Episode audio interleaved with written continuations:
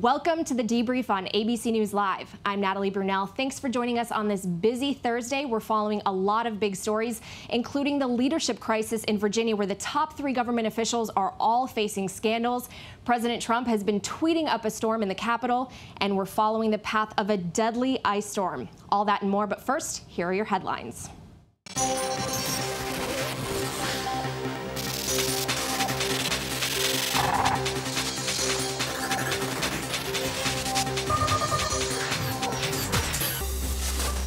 A five-year-old girl was pulled alive from the rubble 19 hours after the collapse of an eight-story apartment building in Istanbul. Rescue workers pulled six others out of the rubble and are working to free more residents that could be trapped.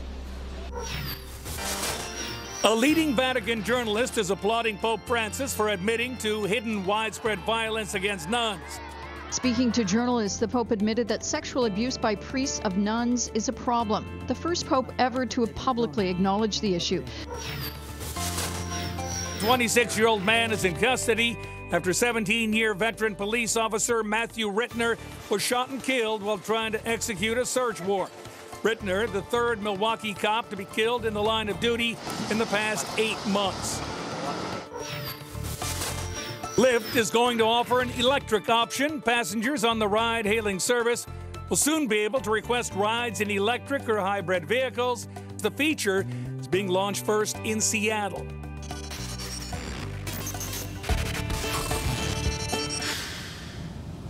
Well, we begin in Washington, D.C., where President Trump has been lashing out at Democrats in a series of tweets this morning after the House Intelligence Committee announced a new probe into possible Russian interference in 2016 and into the president's financial ties. For that, we bring in ABC's Stephanie Ramos at the White House. Stephanie, can you break it down for us? Absolutely, Natalie. So House Democrats are moving forward with multiple investigations into the Trump White House. And the president, he's not happy about it. He's been tweeting about it this morning, calling the move presidential harassment. So here's why. As you mentioned, the House Intelligence Committee has announced this new investigation into the president, his family, his finances, Russia, and more. Democrats even today laying down the groundwork to secure the president's tax returns. And you're looking at that tweet, that first tweet from this morning from the president, where he says that uh, uh, Congressman Adam Schiff announces after having found zero Russian collusion that he is going to be looking at every aspect of my life. Uh, the president also tweeting that the Dems and their committees are, quote, going nuts. The president clearly expressing his frustration with the House Intel Democrats and somewhat refreshing some of the arguments he's made over the special counsel investigation. But House Democrats, they are moving forward. They are not letting any of these tweets stop them. Uh, the chairman of the House Intel Committee, Adam Schiff, he says the American people have a right to know that the president is working on their behalf and not for anyone else related to allegations of leverage by Russians, the Saudis, or basically anybody else. Natalie? Well, Stephanie, this is what's to be expected from a Democratic led House. And yesterday, we know the House held its first hearing on gun control in eight years. And today, the Democrats are unveiling the Green New Deal. What can we expect from that, Stephanie? They definitely are. So Democrats, including Representative Alexandria Ocasio-Cortez, are calling for this Green New Deal to combat climate change. She's teaming up with veteran Senator Ed Markey of Massachusetts on the plan. There you see her on Capitol Hill with hundreds of pro-environment activists that have been on Capitol Hill lobbying lawmakers uh, on cap on the Capitol uh, pressuring Democratic leaders to to roll with this, to go with this New Deal for the new majority's agenda in the next Congress. We'll see if they do that. Now, President Trump has scrapped uh, President Obama's plans, which is a similar plan. So we'll see where he goes with this, but it is highly unlikely that he or the Republican-controlled uh, Senate uh, will will approve this plan. All right. Thank you so much, Stephanie Ramos at the White House for us. We know you will stay on top of all of it. And we turn now to the Midwest and the deadly ice storm that is moving east. We go to Alex Perez in Wilmington, Illinois. Alex, you've been freezing for what it seems like weeks now. How are the temperatures there today? Uh, temperatures are actually moderate today compared to what we were dealing with last week, but that deep freeze that we had last week is still creating a lot of problems this week. Take a look around me here. We're on the banks of the Kankakee River here, and you can see it looks like a scene out of a movie. All of this ice, icebergs um, created because of that deep freeze. Just it looks like a glacier melting here. And if you look across the way, you might be able to see chunks of ice floating there. The Kankakee River is now moving after that ice jam. But of course, this is creating problems in this area. People who live along the river here had to evacuate their homes. Thankfully, they've been allowed to come back, and it appears authorities say there are no reports of any major damage. But the ice here, the ice across the Midwest, creating a lot of problems, especially on roadways. Uh, authorities really struggling to keep up with all the responses they have to make to crashes. In Missouri, there were more than 600 crashes reported in a 24 hour period period. So this ice, this deep freeze followed by a brief warm up, creating a lot of problems. Natalie. All right, thank you so much, Alex Perez in Wilmington, Illinois. And a lot of those icy problems and wet weather is continuing in Tennessee with flooding and tornado warnings. For a look on the ground there, we go to WKRN's Morgan Hightower and Brent Ramadna. Thanks, Natalie. We're here in Lebanon, Tennessee, and this road right behind me, Cumberland Street, is one of the main arteries into downtown Lebanon.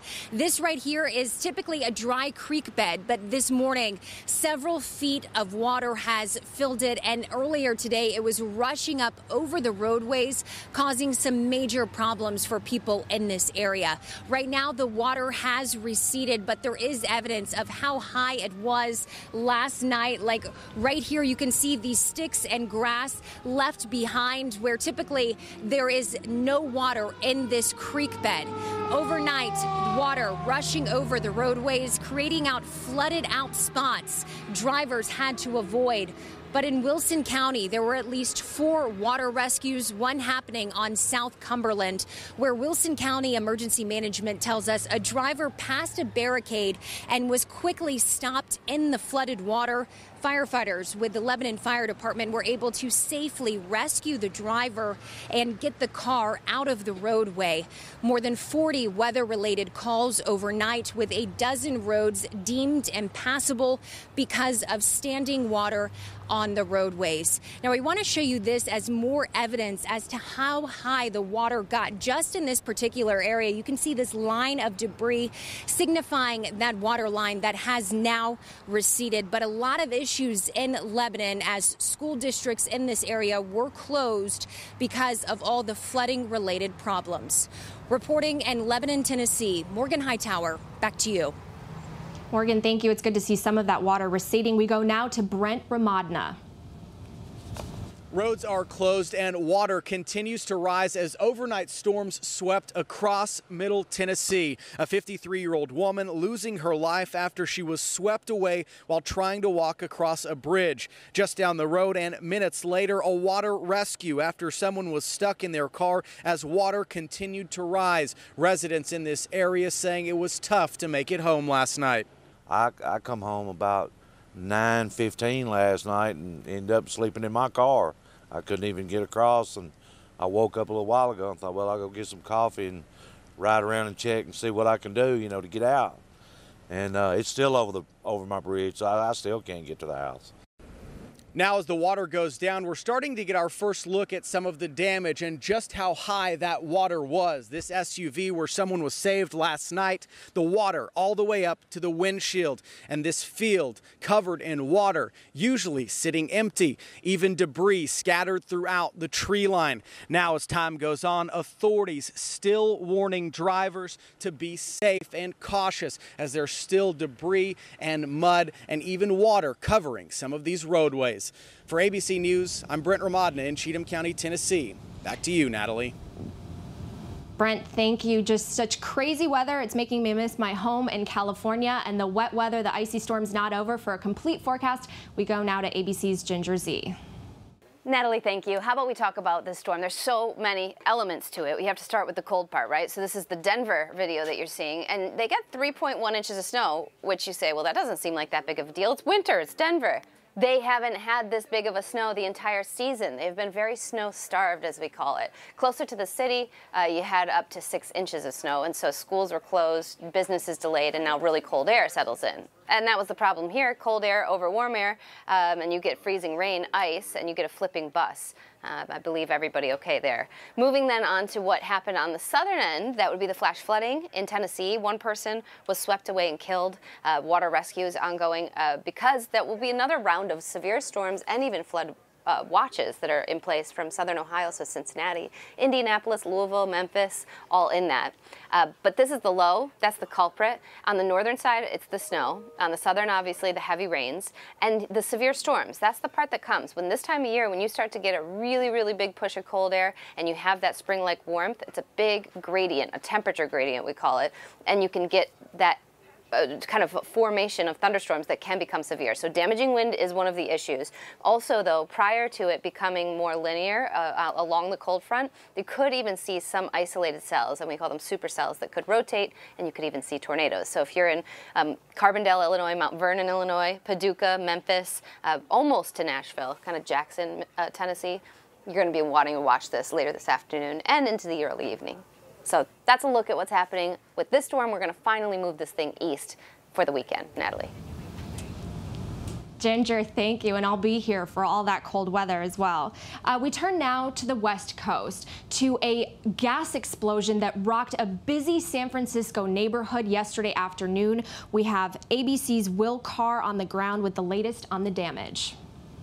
Good morning, Natalie. Crews have been out here working throughout the night and throughout the morning. Investigators say that it was a private construction company that was working underground on Wednesday when they hit a gas line, and that created that massive fireball that shot up into the air for three hours out here. You can see that charred building right there. That was a very popular restaurant in this area that is normally packed with people around lunchtime. They say the street started rumbling, everything started shaking, and they took off running for their lives.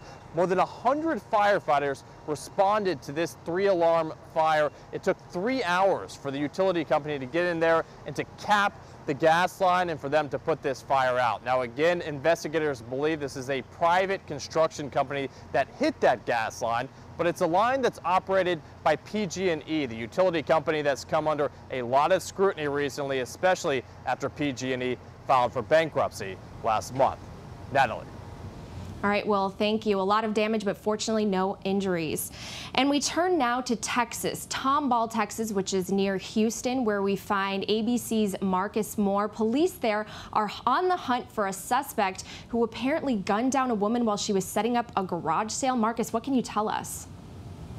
Uh, Natalie, that's right, and there's video of this happening in this in this neighborhood. But before we get to the video, Natalie, I want to show you the neighborhood and give you a sense of just how quiet it is here. That shooting happened in this driveway, and um, look around. I mean, it's your typical Texas neighborhood. As you mentioned, Tomball is a suburb of, of Houston, and the shooting that happened on January 25th occurred in the full view of a security camera at a home across the street. It is disturbing video. We're not going to show you the actual shooting uh, as it happens, but we do want you to see the video and want to warn you that it is still very disturbing. Um, January 25th, a young woman by the name of Elizabeth Barraza was setting up for a garage sale at her home. In, in the video, you see a suspect walk up and confront her. There's a small, seems like a brief conversation that happens between the two, and then seconds later, Barraza is shot four times at point blank range. And the shooter takes off, runs off on foot. You see that in the video. And then uh, moments later, that shooter gets into a dark colored uh, truck and drives away from the scene. This is a critical clue as investigators try to determine uh, who shot Elizabeth Barraza and why. This happened at 6.55 in the morning. And just to give you a timeline of how this all played out, Barraza's husband had just left for work at about 6.48 in the morning. And it was four minutes after he left, police say, that the truck, the suspect truck, drives into the neighborhood and then at 6.55 uh, a.m., Barraza is shot. But uh, Natalie, this is a case that is absolutely shrouded in mystery because as I speak to you right now, uh, police uh, have not made any arrests. They don't have any suspect information. It's also unclear to investigators whether it was a man or a woman who fired those shots in this driveway on January 25th. There's a reward of $20,000 out there for information. Uh, Natalie, everyone in this community is just um, eager and they're so desperate for a break in this case. Yeah, I can imagine they're all heartbroken. Marcus, thank you so much. And I also saw our affiliate there, KTRK, was reporting she was raising money for an anniversary trip. Thank you so much for your report on that. And we go now to a story we've been covering for weeks. We are on the border of Colombia and Venezuela, and we are also in Caracas. Oh, actually, we are going to be covering another story right now. It's been a chaotic week in Virginia. This is one of our top stories today. A bad week for Virginia for the top three government officials there who are all under fire facing political scandals and facing the pressure to resign. We go now to Richmond, Virginia, and our chief national affairs correspondent, Tom Llamas. Tom, first it was the governor, then the lieutenant governor, and now the attorney general under fire. That's right. You have three different scandals colliding here in Richmond, Virginia. Just behind me, the State House. And, and what you're seeing behind me, these protesters are actually uh, pro-life demonstrators. Uh, they're here because this is one of the busiest times of the legislative season right now. It's budget day. So there's a lot of important business that needs to be going on. All of this happening with the backdrop that uh, Governor Ralph Northam admitted he appeared in blackface in 1984, dressing up as Michael Jackson every single, nearly every single Virginia politician had called on him to resign. Then the lieutenant governor, who is the next in line of succession, he gets accused of sexual assault from a case back in 2004. A professor from Scripps College, a political science professor, says at first she started a, a consensual sort of uh, kissing relationship, if you will, with uh, Lieutenant Governor Fairfax, but then Lieutenant Governor Fairfax forced oral sex on her. Uh, Fairfax has denied these allegations, calling it a political smear. And then the Attorney General also admitted yesterday that he appeared in blackface in the 1980s when he dressed up as the rapper Kurtis Blow. So this has been taking so many twists and turns. It's been absolutely wild. And part of the problem is, is that the Attorney General called on the governor to resign uh, for appearing in blackface, and yet he too has done the same thing. Virginia Democrats, and we've been chasing them all around the state house, have nothing to say at this point. They wanted Governor Northam to resign. He's actually a Democrat too, but they've been sort of silent when it comes to Lieutenant Governor Fairfax. And the same with uh, the Attorney General because they say they want to wait and, and then put out statements later. Another big problem is that if those three men resign, the next person in line is a Republican. He's the Speaker of the House of Delegates, which is, which is just behind me. So, like I said, lots of twists and turns. This story changes every single day. We don't know exactly where it's going to go, uh, but no one so far has resigned. Natalie? Tom, are, are you getting a sense of whether it's likely that they will resign and what is the public response to this? We're hearing about a lot of protests and pressure being put on them. Well, there is a lot of pressure. Mark Herring, the Attorney General, you know, sort of ran out of his office yesterday. We got a quick shot of him running into his car, and then this morning he sort of zoomed back into his office. Uh, he has not released any new information. Lieutenant Governor Fairfax has hired the same uh, law firm that represented Supreme Court Justice Brett Kavanaugh during his confirmation hearing, which is very ironic because Dr. Uh, Vanessa Tyson, the woman who's accusing him, has hired the same firm as Dr. Ford uh, that, that, that sort of uh, did all of her legal work and was was with her during that same time during the Kavanaugh accusation as well. Uh, but Fairfax is is standing still. He is he's trying to see if he can sort of withstand all of all, of this uh, all of these scandals surrounding him. And then Lieutenant and then the, the governor uh, Governor Northam one of his closest allies tells me that he's not going to resign. Uh, so right now it's sort of a stalemate with all these scandals swirling and nobody sort of uh, resigning, but the calls are growing louder from all over Virginia, really, and all over the country for some of these politicians to step down. And Natalie, before I send it back to you, because I know you guys have to, to wrap this up, uh, I, I want to say hello to a, a, journalism conference that's happening right now in uh, at Loyola University in New Orleans. Uh, they're actually watching ABC News Live right now, and they wanted to watch this report, and they're watching the entire briefing room today for the first time. So we want to say hello to them as I send it back over to you. All right, thank you, and we say hello to them as well. And thank you, Tom, for following all those twists and turns. We know you will stay on top of it in Richmond, Virginia. And now we go to that story we've been covering for weeks, the humanitarian and political crisis in Venezuela. We have two reporters on the ground there. We have Cody Weddle, a freelance journalist in Caracas, and we go to Bruno Roeber in a moment too. He is on the Colombia-Venezuela border. But first, Cody, what can you tell us? I heard that earlier you were at a breadline. People are just hoping that they can get food to eat. Well, I'm still here. I'm actually outside of a pharmacy. If you want to take a look behind me, people are still waiting in line for medicines here. This is how it's been throughout the day today. This is something we've been seeing here uh, for years as the government has struggled to import the medicines that people uh, need. So the word sort of gets out here that this pharmacy might have medicines today. People started arriving. Um, and they're looking for antibiotics. They're looking for anti-inflammatory drugs. One guy even told me he's looking for Alzheimer's medication for his father. So we were speaking to them today about that decision by Nicolas Maduro to block the border uh, between Venezuela and Colombia and de deny humanitarian aid. And uh, they were not happy with that decision. They were uh, enraged by the decision by Maduro and those photos that are coming out uh, of those container trucks blocking the bridge. Um, they're not happy about it. One guy said it is a crime what he is doing. Um, but for Maduro, he said any accepting humanitarian aid would be a guise for the United States to carry out a military intervention. For Juan Guaido, the other guy who claims to be the legitimate president here, certainly he's gaining some popularity here as it's clear that he wants to accept humanitarian aid for the people like this behind me who are suffering the effects of the humanitarian crisis. Yeah, and Cody, you've been covering this for so long. What are people telling you about just the day-to-day -day experience right now in Caracas? How hard is it to just get through a week? I'm hearing that even a bag of pasta costs a week's salary. Yeah, that's correct. People really have cut back. I mean, um, I think most adults now here in Caracas are eating about two times a day. The minimum wage, uh, about $6 a month, so that's less than a dollar a day. Um, and this is a country that used to be a middle class country. It used to have a middle class lifestyle, much more on par uh, with the United States. So it's been just a, a, spectacular collapse here. And for people who really became accustomed to living okay here, it's been really devastating for them now that they're, most of the country here is living in poverty. Thank you so much, Cody. And Cody mentioned that humanitarian support that's trying to make its way in on the Colombia-Venezuela border. For that, we go to Bruno Roeber. What's it looking like out there? Hi, Natalie. Well, what's extraordinary is to be in another country talking about the same issue. I'm in Venezuela, right on the border with Colombia, and we're at the Divine Providence Soup Kitchen.